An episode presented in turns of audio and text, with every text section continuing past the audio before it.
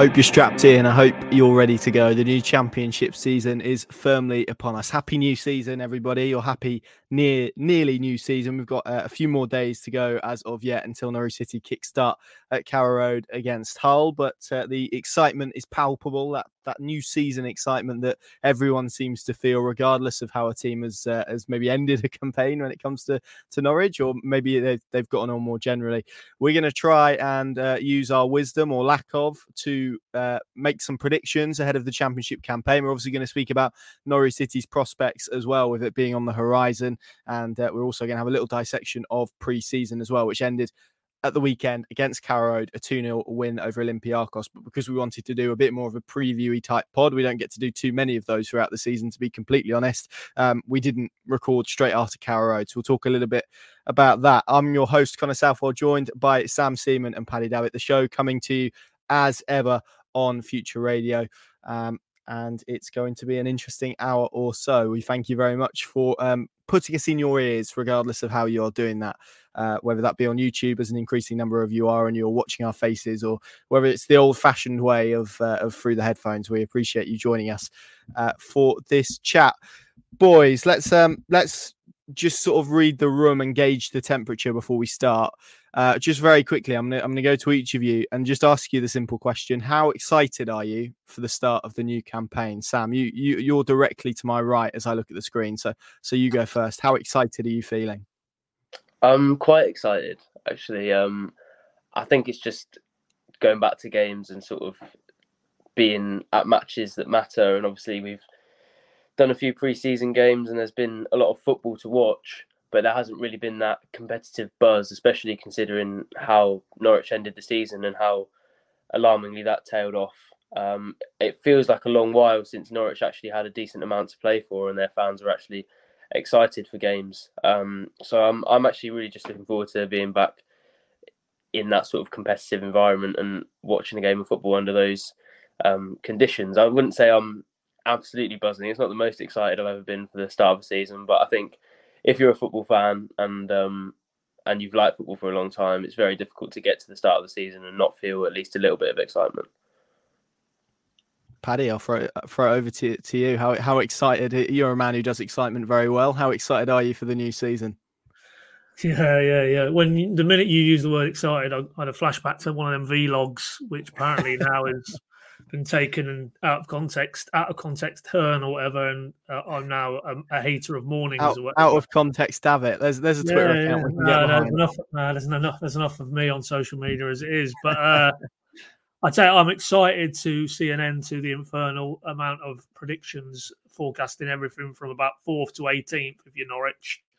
I've had my fill of them. Obviously we're guilty of that. I'm sure we'll be coming out with some predictions on probably this pod.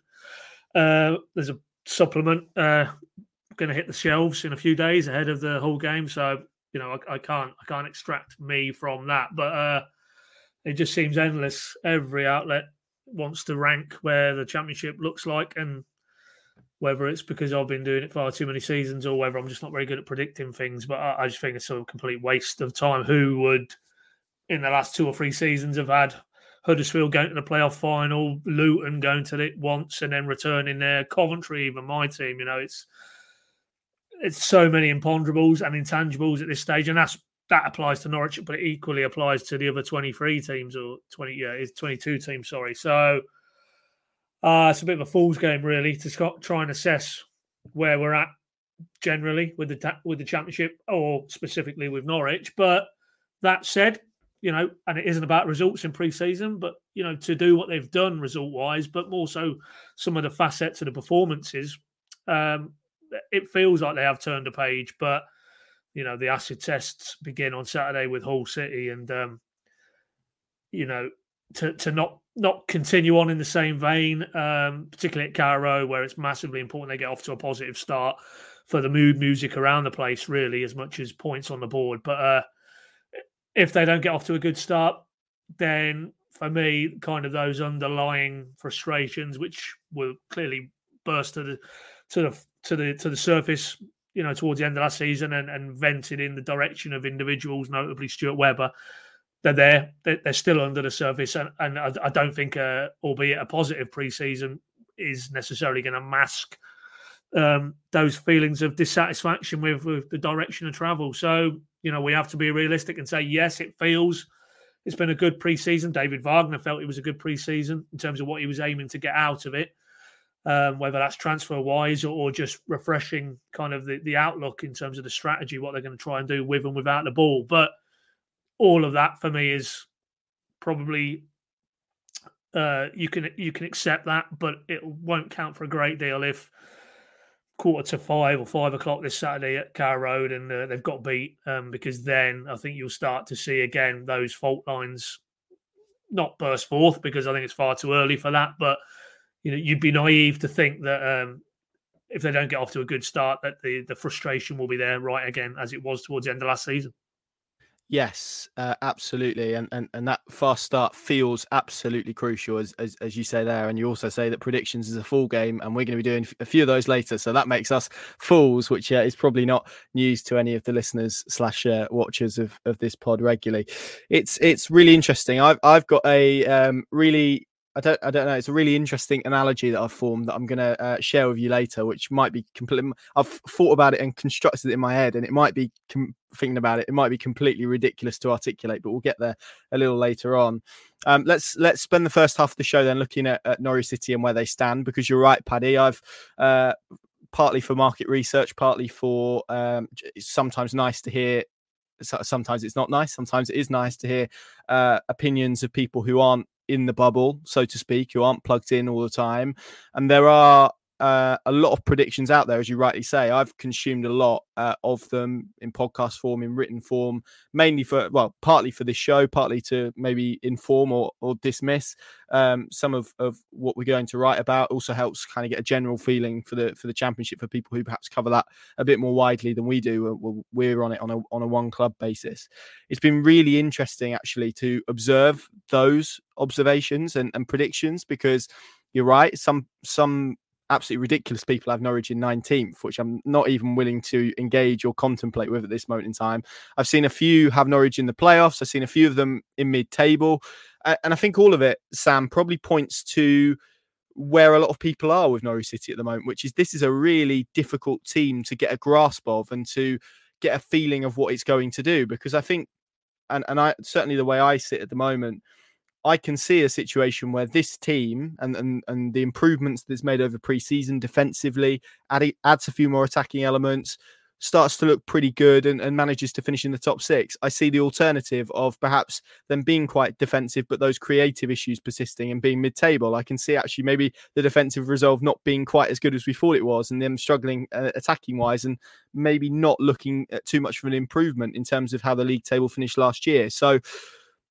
It's a really interesting club at the moment. And one podcast that I listened to described it as the club outside of any ownership issues as having I'm going to use the V word, which people hate, having the worst vibes in the 72 because of the way the season ended and the fan base and all of that kind of wrapped in with, as we said, if that isn't a fast start, all of that's going to come to the surface again.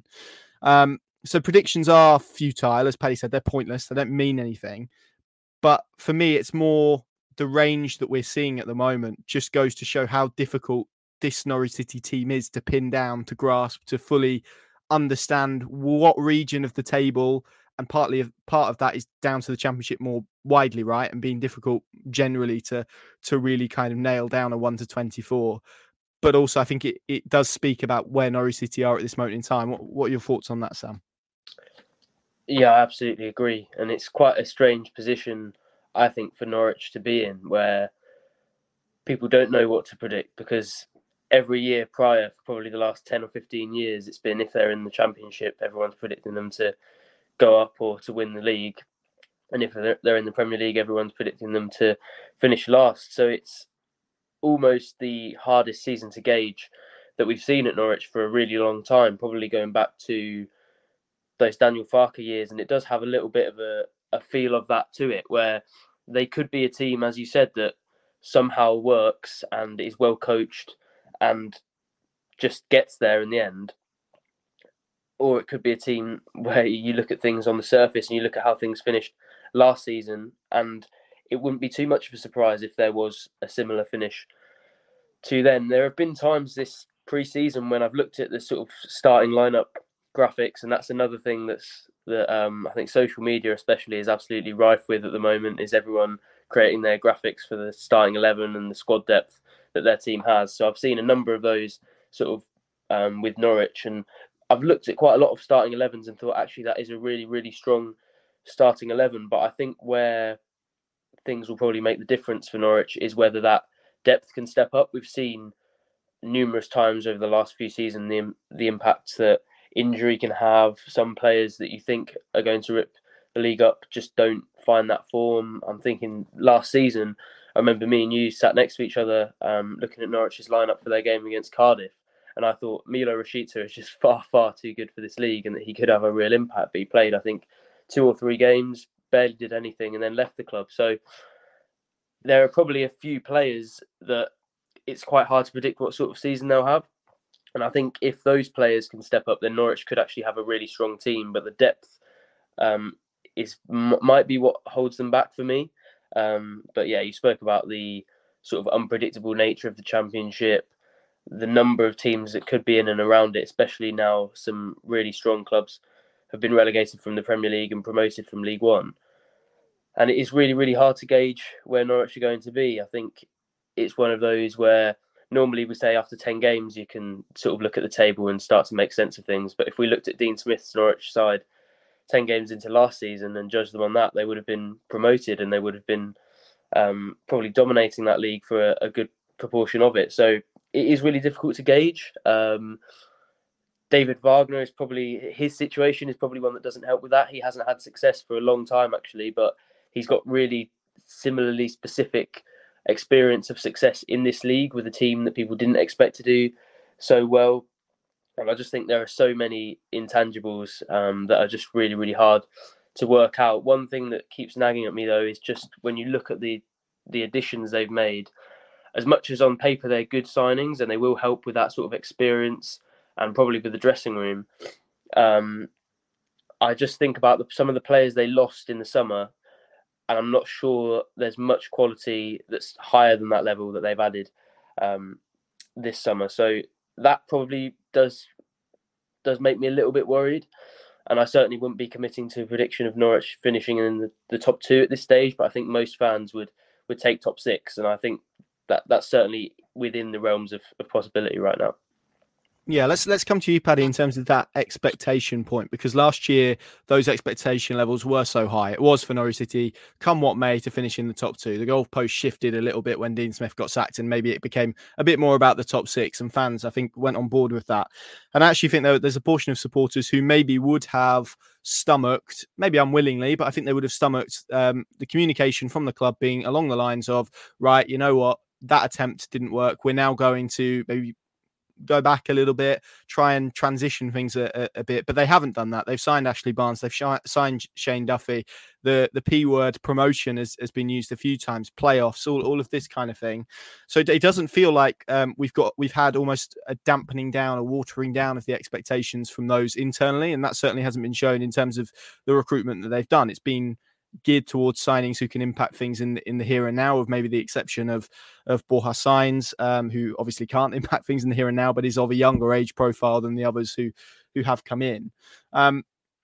We spoke about how difficult it is at the moment to maybe pin down this Norwich City team and say, right, we believe, football believes, whatever, that they're going to finish in this part of the table.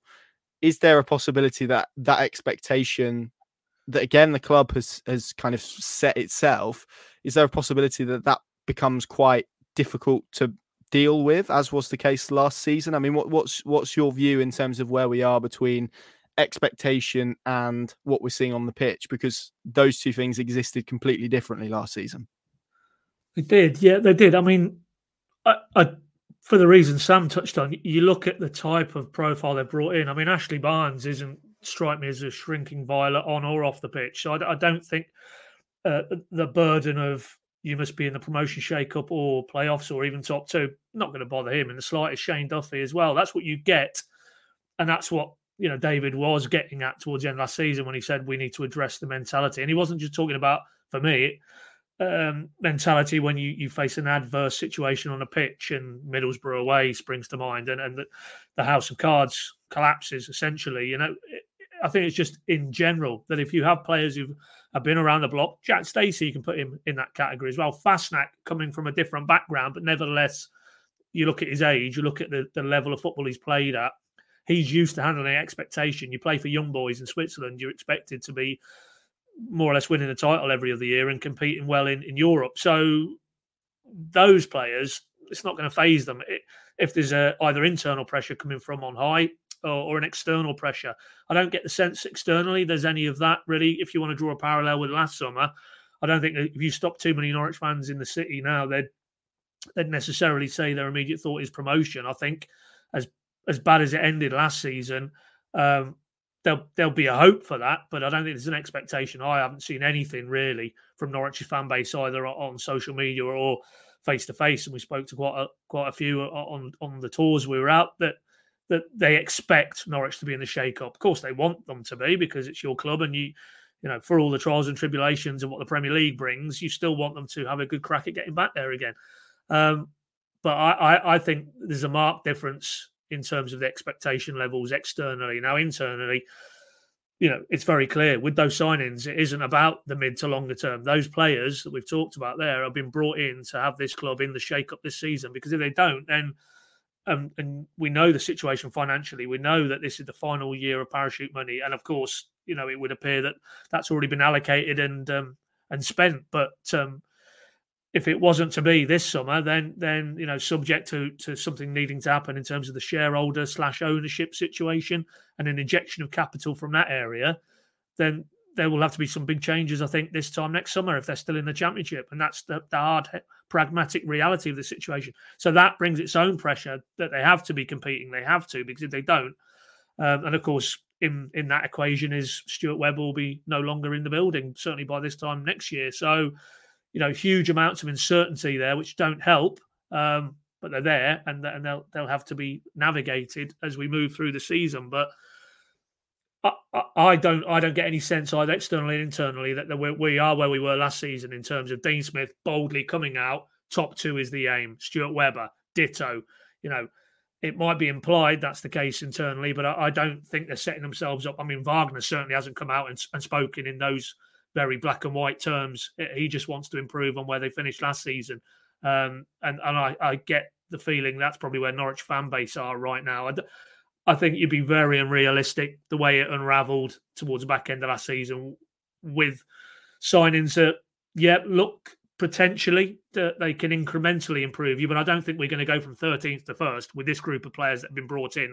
That's for the birds. Anybody thinks they've signed a calibre of player individually and collectively that moves them from where they were to where, you know, where we'd hope they could get to. But by the same token, you know, as Sam rightly says, Norwich in the Championship, more often than not in the last sort of 10 attempts or so have been geared up to at least challenge. And that wasn't the case in the first Farke season. And we saw how that went down very badly. And if he hadn't got things going the following season very early, then that story could have ended would have ended very differently. And it'll be the same for Wagner as well. You know, if he doesn't get off to a good start, solid start in his first 10 games off the back of what he didn't do last season with this group, then the pressure will be on, because it isn't acceptable, I don't think, if you're a Norwich fan or anybody connected with Norwich, to accept 13th in the Championship. Whatever the strength of other clubs, whatever the financial challenges they're dealing with now,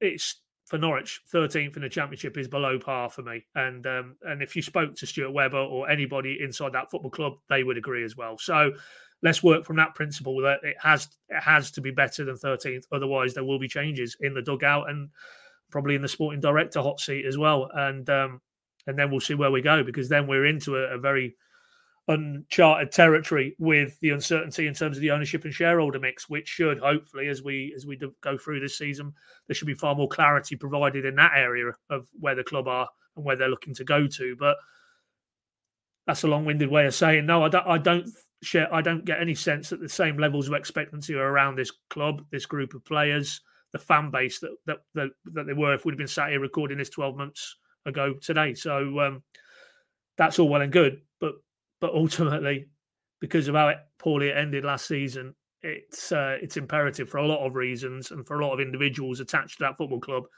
that they start in positive fashion. And that's why, you know, you said it, I've said it. The first 10 games or so, I think they're absolutely critical to the direction of travel for the people who are shaping it right now, but also the club more broadly, because, you know, another season that ends in mid-table nothingness, you know, you're talking a major reset then, I think, and it would have to be, and visually it would have to be a major reset. Not what it feels still this past summer is an acceptance and an acknowledgement, and we could all sort of pick out the elements of that, you know, Stuart Webber fronting up and doing media, Zoe Webber, you know, appearing at that fans forum, you know, all of those are positive steps forward in terms of trying to repair some of the damage and in terms of this feeling of a disconnect, rightly or wrongly. There's people inside the club don't like that phrase, but there's plenty of others outside the club who feel that was the case. So there's been positive steps, but it's going to take a hell of a lot more, I think, to feel that, you know, you've as a club emerged through a pretty turbulent period, and that the positive times and better times are ahead now.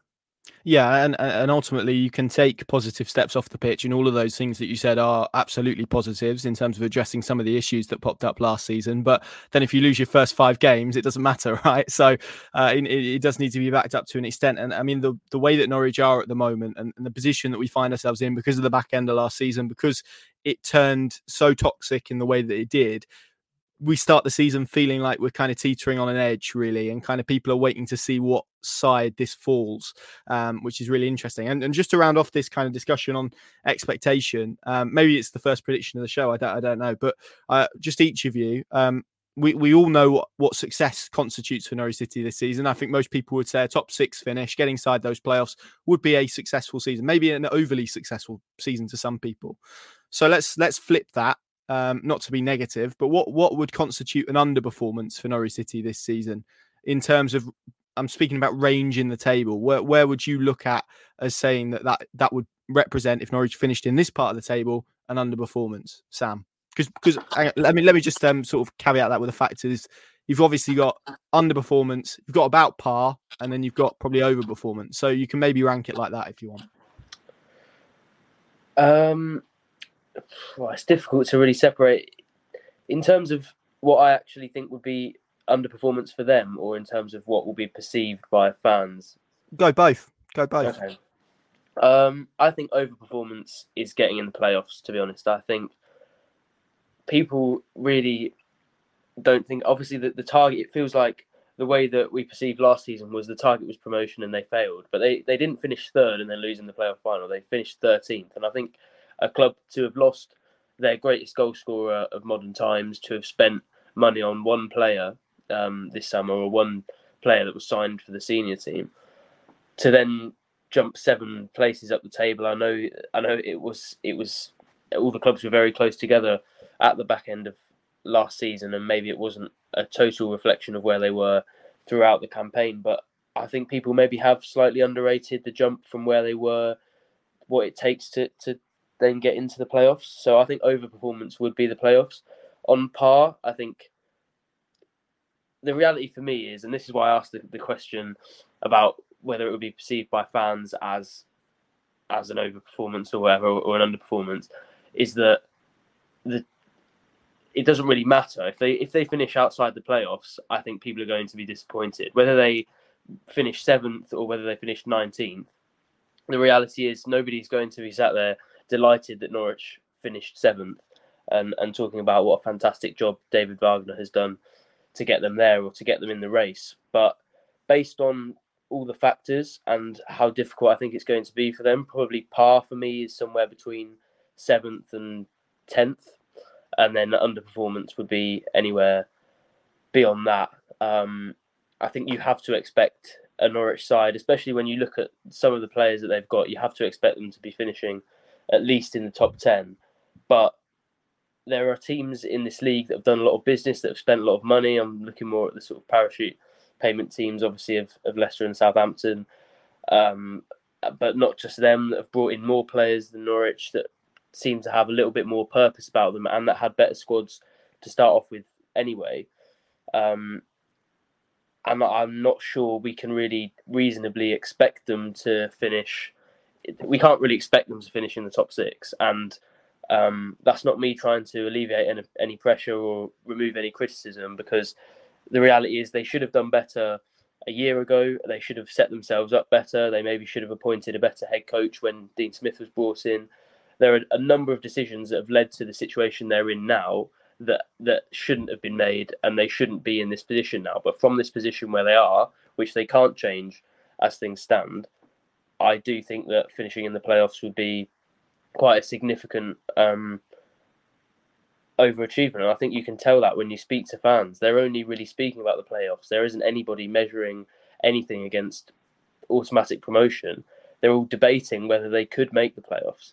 And I think that tells you everything you need to know, which for me is quite a massive shame when you look at the status that this club has had for decades, really. Whenever they've been in the Championship, it shouldn't be a situation where they're now looking at it, hoping that they might be able to make a run to the playoffs. But just looking at that squad and looking at the factors around it, I hate to be a pessimist, but I do think it would be an overachievement to get into the playoffs.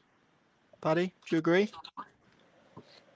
Well, I mean, I've been pretty consistent. I think 6 to 10 is my spread at the minute. So for me, yeah, 7th to 10th, like Sam, that is par for this season, as I see it, with this group of players, with all the intangibles about it's hard to benchmark when you don't know what the other really, unless you're a football anorak who's spent your 24/7 existence looking at whatever the other 22, 23 clubs have done. So anything underneath that, 6th or better, yeah, that's under par. They've overachieved in golfing terminology, but that's an overachievement. And then, yeah, anything 11th, so you're effectively saying anything bottom half, give or take a place, would definitely be considered a failure, I think, given they finished 13th. So, if you can't do much better than 11th or 12th, then really what you're saying is anything we've done in the summer in the market as a club, internally, externally, collectively, hasn't worked, and then you have to maybe dig a bit deeper as to why that is the case. So yeah, it's pretty clear for me that par would be 7th to 10th. I think yourself, Connor. Yeah, I agree. But saying that, I don't know. So let's say, for example, Norwich finish 8th.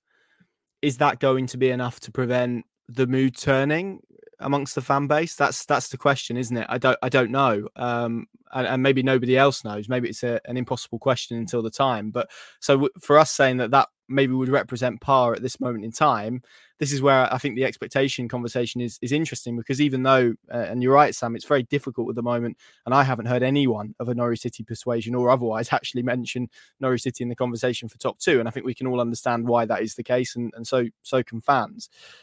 But there is conversations about, is this team good enough to get in the playoffs? But to people, it kind of feels like it should be. I think that's probably fair, which is really interesting. So again, I don't know if par is going to be enough, is my point. And I guess only time will dictate that. I did want to use a really abstract analogy that I've been forming in my head over the last few days, and I'll finish this and you'll even call me absolutely mental, or you'll go, okay, yeah, I can kind of see where he's coming from. So hopefully it's the latter. This is how I spend my thoughts on when I'm walking my dog around Norwich. But I feel, and I'm going to be the first person as well to compare Norwich City to a ham sandwich, so just bear with it. But where I see Norwich City as at the moment, it's a little bit like, you walk into a shop, pick a shop of choice, you're going to get a sandwich, and you open the fridge doors, and there's a selection of sandwiches there, and maybe right in front of you, you've got the trusted ham sandwich. It's dependable, it's reliable, it's probably not going to get you in trouble, doesn't excite that much. If you're vegetarian, you can pick another filling, or if you don't like ham, you can pick another filling, but it doesn't excite much. But if over the period of time between buying the ham sandwich and eating the ham sandwich, you get various different elements to it, bit of cheese, bit of chutney, you add some bits to it, suddenly the ham sandwich looks much more impressive. And I guess another point of that is, I don't know, if you have a ham sandwich and you put it alongside a load of other sandwiches, and actually, even though the flavors of those sandwiches look really, really good, they actually don't go together and they don't mix in quite the way they did, then suddenly the ham sandwich is being bolstered up the rankings, and suddenly that dependable ham sandwich that doesn't excite, that is quite sturdy, that is dependable, that won't get you in trouble, can suddenly look pretty effective. That's kind of where I feel Norwich are at the moment. They don't particularly excite, and I think we're kind of getting that from maybe the range of predictions that we're seeing. But if that defensive structure that has existed throughout pre-season continues, then you can kind of see them just being relatively steady. And we know what the Championship is like. It can be mad. It can have twists and turns. Clubs can sack managers here, there and everywhere.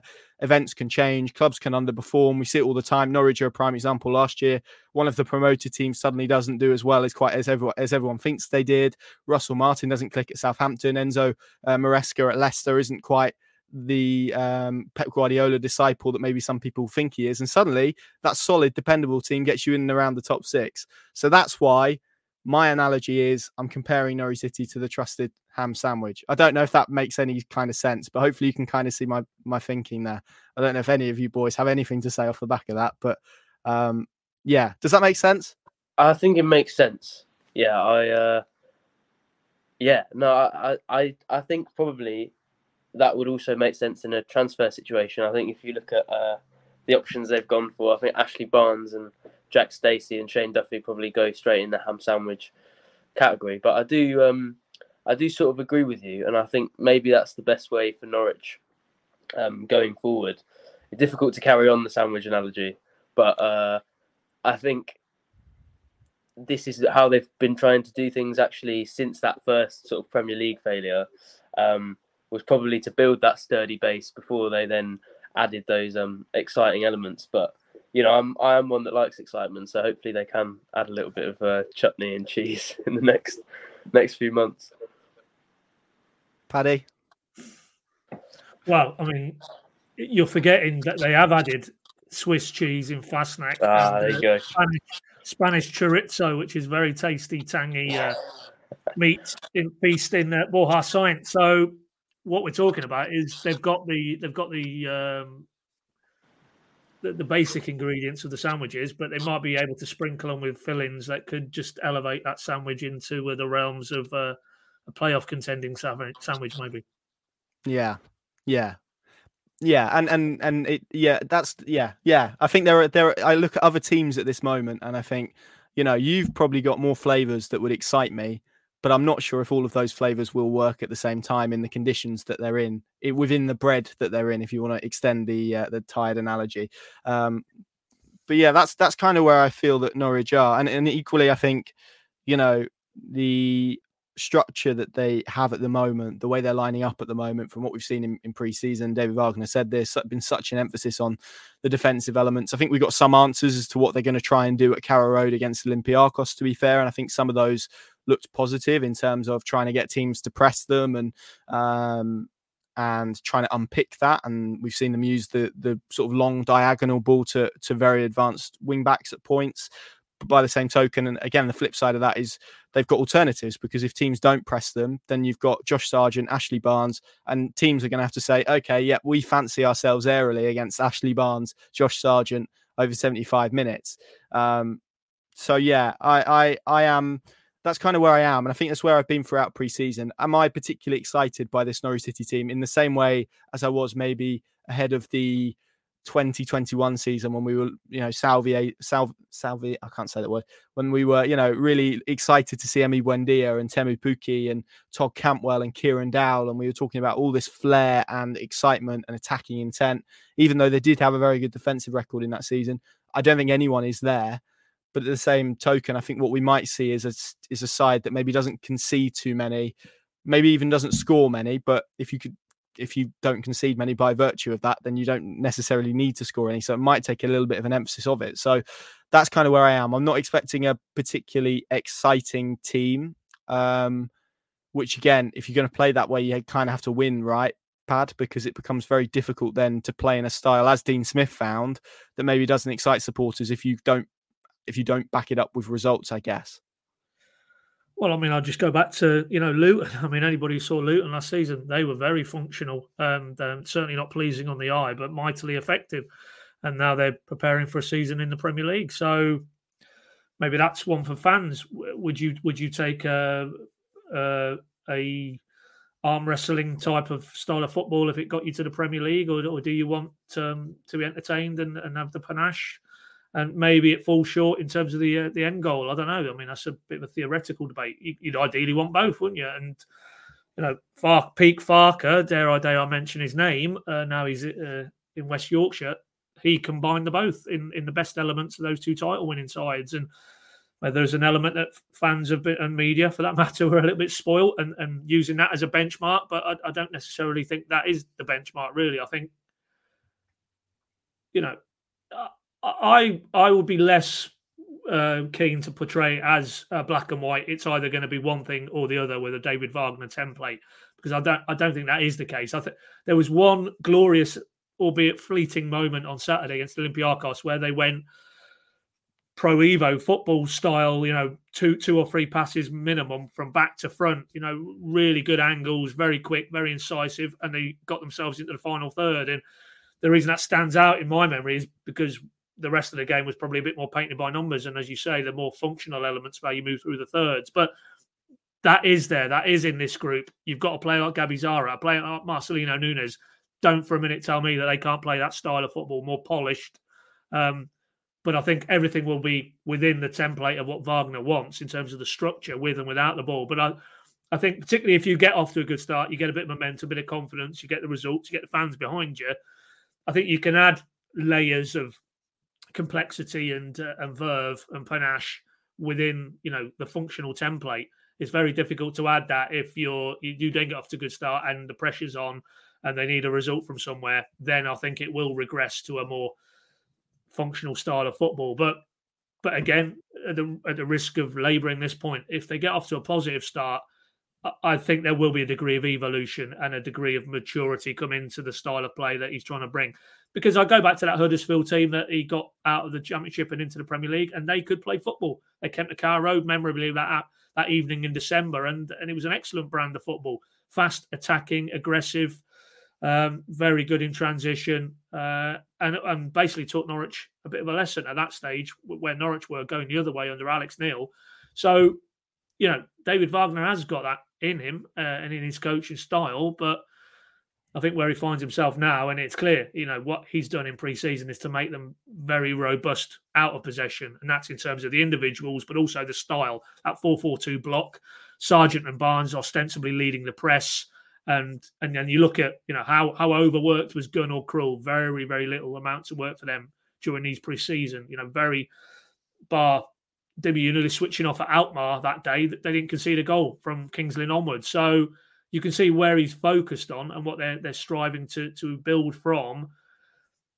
And I think it is fair to assess that at the minute we're not seeing maybe enough in the final third to give you any real confidence that it's going to be anything other than, at the outset at least, quite a stodgy style of football you're going to be watching from a Norwich team. But I don't think that's set in stone. I think if they get the results on the board and the points on the board, then you will start to see a little bit more of a refinement to Norwich's attacking play. And of course, you know, hopefully by October, if not a little bit sooner, we'll be able to drop Science into the equation. And he feels like quite an exciting addition in terms of what they could end up being in the final third of the pitch. So I would reserve judgment on what they'll try and do or what they'll look like with the ball until we get a little bit further into the season, I think. It's the ham sandwich, isn't it? You start with the ham sandwich and eventually you can take the bread out, you can add some ciabatta, you can toast it, you can add some few more ingredients and you've got a completely different product. So I'm going to keep labouring that, by the way, for the rest of the podcast, which probably lends us nicely to the second part of the pod and doing some Norwich City predictions, which, as Paddy has said, they're all futile anyway. So, you know, you can choose if this is a complete waste of time or not. And then we'll branch it out to some Championship ones as well. But I'm going to start purely with Norwich City related ones, which, you know, from our perspective, I guess, are semi, well, again, depends on who you're asking, really. But they're kind of educated predictions, I'd like to think or hope. So we're going to do the prediction. I haven't actually briefed the boys on this, but I'll brief them now, so they've got a little bit of time to think. So we're going to go top scorer, who's going to be Norwich City's top scorer. Then I'm going to ask for a surprise package, maybe a player who performs a little bit better than people are speaking about at the moment, who's going to end up as player of the season. That we're then going to have a curveball prediction. So that could be, I don't know, a young player coming to the fore that nobody expects. It could be, I don't know, as someone has said, Shane Duffy scoring 5 to 10 goals, which is a a massive curveball, or could be something else. And then finally, we'll end with where Norwich City are going to finish in the Championship table, and then we're going to speak about the Championship a bit more widely. Of course, you can send us in your predictions as well. We've put all of this post out on social media, so you can reply on there. We've already had some good ones, so why give the boys some time to think. I'll read a couple of them. Chris Holmes, for example, has said Norwich will finish in the playoffs if they get injury luck, or 13th after being forced to play Jakob Sorensen at centre-back when injuries hit. He's gone for Ashley Barnes as top goal scorer. His surprise package is an interesting one. Actually, it's not Norwich-related. Southampton to struggle adapting to Russell Martin. He gets, unfortunately, he's added, sacked by Christmas. Sara as player of the season. And then the Duffy one was his curveball, which is that he'll get 5 to 10 goals. William has gone a bit more positive. He says Norwich will finish 5th and win the playoffs. Sargent will be the top scorer. Shane Duffy as the surprise package. Player of the season, Sargent or Sara. And the curveball being Leicester won't get promoted. Finley's gone for 7th. Lose out on the playoffs on the last day of the season. Sargent as top goal scorer. Nunez as the surprise package. Sara as player of the season. And finish on a negative goal difference as the curveball. And Chris, I'll read finally one. Chris Allen said 6th. Win, and he's gone the opposite. Win on the final day to move into the playoffs. Sargent as is that top goal scorer? Yeah. The surprise package being Shemiswaf Boheta, Jack Stacey, top assist, and his curveball is that Ashley Barnes doesn't get a ban all season, which I think you get good odds on at this moment in time. So, Sam, let's start with you. What we're going to do, we're going to go through them individually. So you can just say the name, you can expand a bit, you can go however in-depth you want, bearing in mind we've got about 20 minutes of the show left, so don't overrun too much. But let's start. Top goal scorer. Who is going to have the most goals for Norwich City? And I'm going to pin you down to an amount as well. Josh Sargent. I think the... time up front is going to be mainly shared between him and Barnes. And as much as I've actually liked Barnes in a Norwich shirt more than I expected to be fair, I don't think he's really characteristically a goal scorer. And I think if one of those two is scoring the most goals, it's going to be Sargent. And I'm going to be quite optimistic, actually. I'm not sure he's technically the best player, but I think he knows where to go. And he has got some good attributes for the Championship. So I'm going to say he scores 17 goals, which I think would be quite... I think most Norwich fans would be quite pleased with that. I'm sure he would be pleased with that. Got 13 last season, and I think you spoke to him the other day, and he said that he's looking forward to the burden of being the main goal scorer. Now he's got the number 9 shirt as well. So, yeah, a lot of pressure on him, but he seems to be enjoying it so far, and I do think at this level, although I'm not sure it will translate to top level goals if and when he gets back there, I think at this level he can score a good number of goals. So yeah, Josh Sargent. Do you know what struck me when I spoke to him the other day? I mean, he's a quite a big lad anyway, muscular, physical, but he looks lean at the moment. Is the best word that I can use. Just looks physically in a better shape. And actually, he said that a lot of the players have come back. When they came back to pre-season, they were recording better physical numbers than they were when they left last season, which I think maybe is a bit of an interesting insight. Paddy, let's throw it over to you. Who is going to be Norwich City's top goal scorer in the 23-24 campaign, and how many are they going to score? Well, I'm not going to... I mean, Sam's basically mapped it all out there. It's Josh Sargent, 18. End of. 18? Yep. Nice. Look, he got 13 last season, and with respect, post World Cup, I mean, he got one at West Brom in the penultimate away game, well, the final away game, penultimate game. But I mean, he went weeks and weeks and months without troubling the scorer. So if you'd end up with 13 after that season, then he just needs to stay a bit more consistent. And yeah, I could see it, and free of injury, obviously. Sargent 15 for me. Sam, surprise package. You can interpret this in however way you like. You can interpret it as a player, as a team. Doesn't even have to be Norwich. Who's going to be your surprise package for 23-24? I think, Dimmy, you knew this. I'm... Ooh, nice. Yeah, I think I actually was thinking about that, and I thought that's quite a surprise, actually. And I just really think a lot of people have lost track of how important technicality still is, and technical ability in this Norwich team. I know they've lacked physicality for a number of years. I know they've lacked leadership, but on the ball, although there are defensive issues, on the ball, he's still, I would say, one of the most gifted players that Norwich have. And I think in this system under Wagner, in a team that hopefully isn't just losing all momentum and in a really bad rut, playing in a negative atmosphere every week. I think, as he did at the start of Wagner's tenure, when both him and Aaron's really thrived, I can see Ioannidis playing a big role if he's given the chance. Now he's got a little bit more solidity with Shane Duffy, who's impressed at the back as well.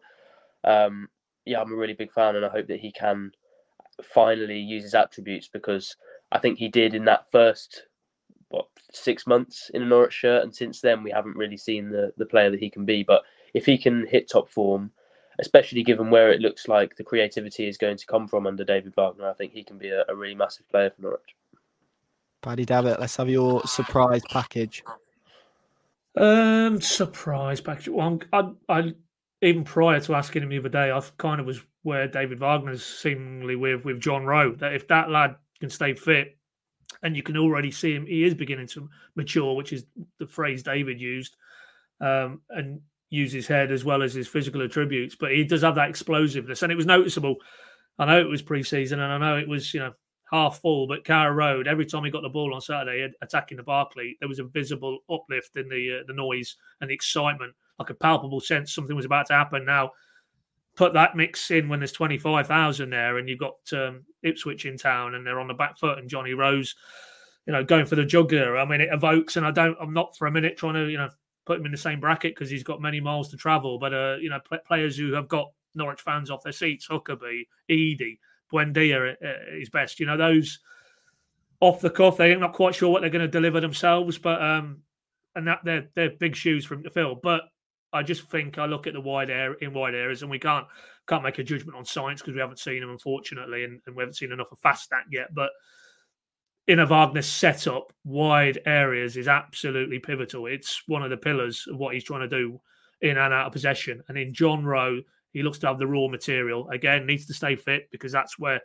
his campaign last season, after a breakout in getting his Premier League debut the season before, didn't happen for him. But he can be a catalyst for change, no doubt about it. And you just don't know. He's the sort of player, if he catches and he goes, it could be multiple goals and multiple assists. Because I think there is clearly, within a David Wagner side, a player there who could really add an extra dimension. So fingers crossed he stays clear of injury and keeps listening to the right people, keeps working hard, because he's got something about him. And I think in a wide areas of the pitch where we're not sure really where we're going now at the minute with David Wagner's team, I think he could really, and there's an opportunity for him and there's a window for him. And I think it going into Saturday's game, I think it's him and Hernandez. I think Fasnack will obviously play on the right-hand side, but it seems to be a toss-up. And I'd like David personally to be quite bold and quite brave and go Jon Rowe. I was going to say Jon Rowe, so I'll say a different one now. I'm going to go for two. I'm going to go for a centre-back pairing of Ben Gibson and Shane Duffy to look pretty good throughout the season is what I'm going to go for.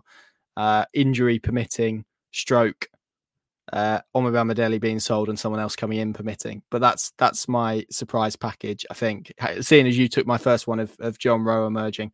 Player of the season. Paddy, I'm going to come to you first to mix it up. Who is, come May, going to be holding that Barry Butler Memorial Trophy?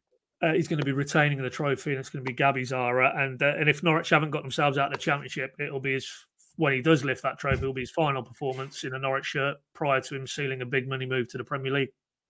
Sam? Yeah, I'm going to have to be boring and agree, unfortunately, with pretty much everything Paddy said there. I think if they don't end up getting that sort of season out of him, then David Wagner and the players around him have had a bit of a shocker, really, because he is... I would say head and shoulders above the rest of that Norwich squad at the moment. And I hope, given actually looking at the sort of season he had last season, maybe he's going to have and this is a very, very high bar, so he might not reach quite this level, but it feels like the sort of thing where he could go from Emi Buendia's 2018-19 campaign, where I think he scored 8 goals and got 12 assists, to the 2020-21 campaign, where I think it was 32 goal contributions, and he really just carried Norwich to that title. So, hopefully for Norwich, he can really come to the fore in that sort of way. But yeah, after the season he had coming straight from South America last season, I think after a year of adapting, now he's got his dogs with him as well. I think he's going to have an absolutely fantastic season. I did consider him for a top goal scorer. Didn't quite go for it. I think if the question would have been top goal scoring contributions, I think he'd have topped it. But yeah, not quite. But yeah, I agree. It will be Sarah, I think. And then I'll add a couple of other players to the conversation. I can see Shane Duffy, if he keeps fit, being involved in that conversation. I've got a feeling that he's going to be a player that Norwich City fans like. And Jack Stacey, if he can continue his pre-season form, I think he's going to be one to watch as well. Let's have curveball predictions then. Like I say, Pad, I'll open this up. It can be anything Norwich related. It can be championship related. It can be football related, if you like. What is your curveball prediction for the new season? Oh, I don't know. I mean, we're getting into crystal ball games in here, aren't we? Farke to be gone by Christmas. There you go. Let's throw that one out there. Because if he doesn't have Leeds in and around, I mean, we're talking about expectation earlier in the pod. Lord alive, I know Leeds are coming down with a lot of issues off the park, a lot of change as well financially. They don't look to have the wherewithal to do a Leicester, maybe even a Southampton if they shift one or two of their big, highly rated players, Livramento and Ward-Prowse come to mind. But they still, if you're Leeds, you still expect, given his last two times in this league been lifting trophies himself. If they're not in the conversation, seriously, and I would say even for automatic by Christmas, that fan base, very difficult to see them surviving onto the rest of the end of the season. So Farke gone by Christmas. Samuel Seaman? I'm going to stick with that theme of the relegated sides and their managers, because I actually find it really interesting. All three of them have gone for sort of project managers by the looks of things. Daniel Farke, Russell Martin, obviously we know it's going to take a lot of time to adapt to their styles of play, and it looks like the same with Maresca at Leicester. So I think it's highly probable at least one of those goes quite badly wrong, and Paddy's already stolen Leeds. So I'll keep it Norwich related and go for Southampton, although I think they'll probably do. They might do okay, but I think one of Southampton and Leicester won't do quite as well as everybody thinks they will, and those projects won't quite pan out very well, because you know the chances of all three being promoted, I think, aren't especially high, especially given the managers they've gone for. So yeah, sorry, I've rode in behind with quite a similar prediction, but I couldn't go for Farke, so let's go for Martin or Maresca. I'm going to go for a Norwich City related one, and then I'll go for a championship one, but I might whisper that one. The Norwich City one is Kellan Fisher to be a Norwich City frontliner come the end of the season. But I was going to do that at left back. At left back, you had a bang on the head. At left back, just a feeling. If he can play left back, anyway, I've not seen him at left back, but yeah, that's what I will go for. And then the championship one is sadly Ipswich Town doing really quite well, as in maybe challenging top two quite well. But I'll whisper that one quite quietly, which probably lends us on nicely to our championship predictions, where I'm not going to put them in the top two. So that leans on nicely. We're going to go top six, bottom three. And then we'll obviously finish the show with where Norwich City are going to finish in the table, which, you know, might be quite telling if neither of you think they're going to finish in the top six or in the bottom three. Who wants to go first? Sam, you look like a man who wants to go first. Let's start with your championship bottom three. Who is going to get relegated from the division this season? I've been thinking about it. It's a difficult one. Rotherham, I feel for them, because just every year that they're in the championship, everyone's going to predict that they go down. But I'm going to I was looking at the table, and it's quite tough, because for me there's a couple of teams that I think are really in trouble. And then there's kind of a group of teams, and actually, like, you think Rotherham did good business in January, and it just kind of feels like they end up being put in there. So yeah. I feel for them a little bit, but yeah. I get your thinking. QPR, I think I was trying to avoid. It's a big club, and I kind of like them, and it's a short trip for us, so I was trying to avoid it. But they looked really, really, really poor after McBeal left them. And they haven't done a lot of business this summer, so or a lot of good business at least. So I've got them, and then I don't know if this is a bit of a surprise, but I think Swansea. I think Russell Martin did a fantastic job with them. Maybe this could have been my curveball prediction, but Russell Martin did a fantastic job with them. The manager they brought in, is it Michael Duff? His name escapes. Yeah, Michael Duff. Very different style of play, very different track record at Barnsley, and they've lost a few of those players that were really key last season. So I think they could well be in trouble, Swansea. Paddy, let's have your bottom three. QPR definitely, yeah. Doesn't look good there, does it? And Cardiff and Sheffield Wednesday. Sheffield Wednesday, people might point to potentially instability around Norwich City and internally, but the soap opera that's unfolded there post Darren Moore is off the dial. So I don't see, with that backdrop, big club though they are, how they can possibly go into this season with any stability. And you know, they've been in and around it. Obviously, only came up last season, so they know what it's like to be at the wrong end of this division. So yeah, and those two and Cardiff, I've kind of just thrown them in really. Yeah. Because again, you know, they seemingly are a club who kind of are, lost their way a little bit, and there's a few in the Championship really looking at it from afar. But all three really have been in the Premier League, so it can turn, it can go the other way. But it just feels like a little bit like with Reading that you feel that those clubs are on a bit of a downward cycle at the minute. I've probably got a mixture of both of yours. So I've gone for QPR, who I think will finish bottom. They seem banging in trouble. I've gone for Rotherham, sadly, and then I've gone for who's the other teams you said, Pad? You said Cardiff, and who was the other team you said? Sheffield Wednesday. Sheffield Wednesday is who else I've gone for. I should have written these down. With honourable mentions, I think Huddersfield are an interesting one, because even though they've got the Championship messiah himself, Neil Warnock, he's quite interesting, because it just feels from a running start, maybe he might not have quite the same impact. And if they're hovering around, I don't know, 14th, 15th, anywhere between about 14th and 20th in October, is he going to be that interested? I don't know. And then it could be interesting. So they're ones that I'd throw into the conversation, as well as Cardiff as well, who are just a soap opera as well at the best of times. Top six then. Paddy, do you want to kick us off with your Championship top six? I expect Coventry to be in here. No. Is this in order, Connor? Do you want them 1 to 6, or do yes, we leave please? Well, let's go 6 to 1. Let's build up the tension a bit. Well, I mean, I said Norwich 6 to 10 all along, so I'm going to be positive because it's the first one looking ahead to the new season. So Norwich 6th. I'm working back now from where I've got the Sunderland. Mm-hmm. 5th, Middlesbrough 3rd.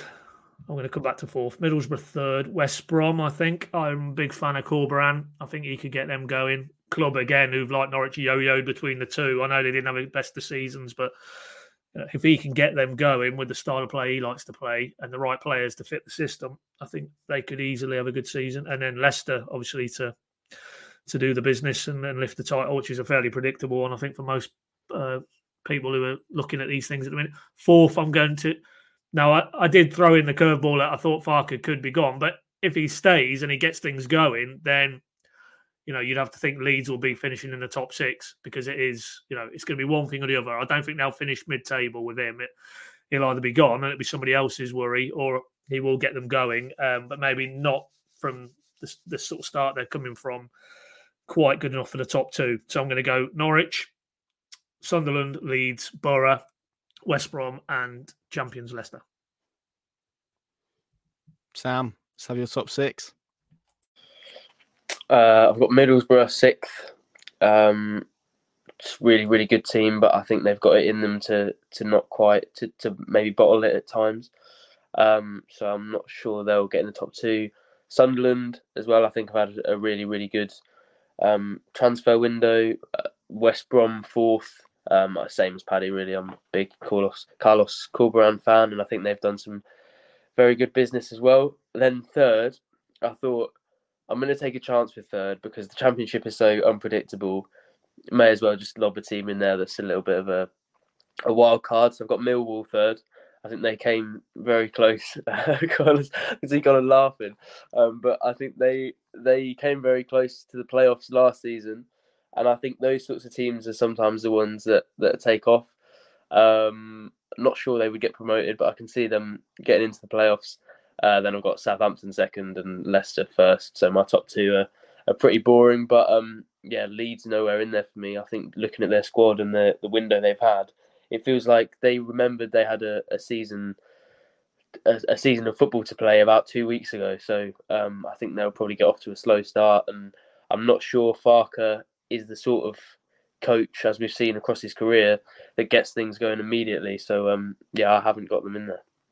Ooh, we're quite split on Leeds. That's interesting.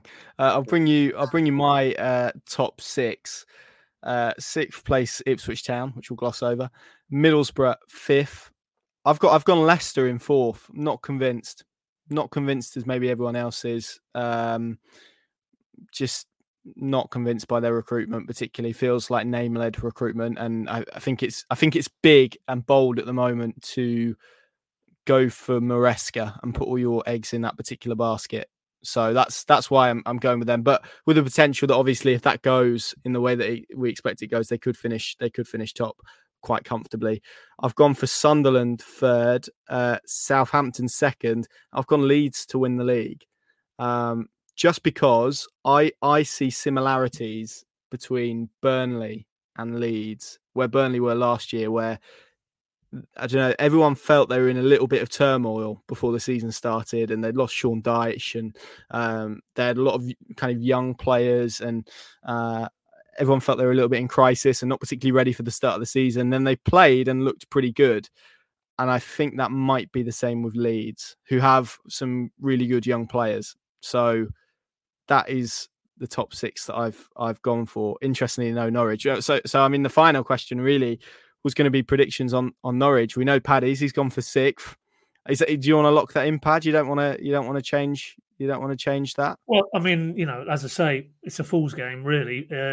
Anywhere between sixth and tenth. I've just undermined the last 20 minutes of this podcast, but let's be honest, it is. So, I mean, if Norwich were to finish sixth to tenth, I wouldn't be overly surprised. But in the interests of an uplifting, looking ahead, aspirational podcast, then I'm going to go sixth rather than 10th. Good, Sam. So it is locked in, Connor, to answer your question. It's locked in. We don't have any fancy like noise graphic for that like we do on TV. Sam, where are you locking Norwich City in? Oh, it's really hard. I'm really tempted to be super harsh. I think earlier in the summer I said 15th. But I don't think they'll be quite that bad. But they're not going to, for me, get especially close to challenging playoffs. So I'm going to say 10th. What about you, Connor? I am going to go 9th, I think. So we've all got them in the 6 to 10 range, which I think actually is a lot higher than perhaps the external people. I've phrased them like they're some sort of different entity that we don't speak to and look down upon. Go on, Pad. Just edging forward to where. Oh, right. I thought you wanted to say something. That probably signs us off nicely. You've heard our predictions, which, you know, as Paddy says, are all pointless anyway. It doesn't matter. We'll find out obviously more when the championship season unfolds. We'd of course like to hear yours as well, so get in touch with us and let us know. Also, any interesting analogies that you have on Norwich City would be good. If anyone can beat a ham sandwich, then fair play to you. Of course, plenty more content, coverage, analysis over at pinken.com. We'll be continuing these podcasts across the 46 game plus cup game season. And we will be at Carrow Road on Saturday for the league opener against Hull, which I'm very excited for, the start of the new season. Let's hope it's a positive one for all of those involved, particularly around Norwich City, and the music is a little bit different. Thank you very much for listening. Thank you very much for watching, and we will see you again very, very soon. Well, obviously, we're recording another podcast on Sunday, so hopefully we're just talking about how great or maybe how low we feel we've ranked Norwich City after they beat Hull 5-0. Thanks for listening.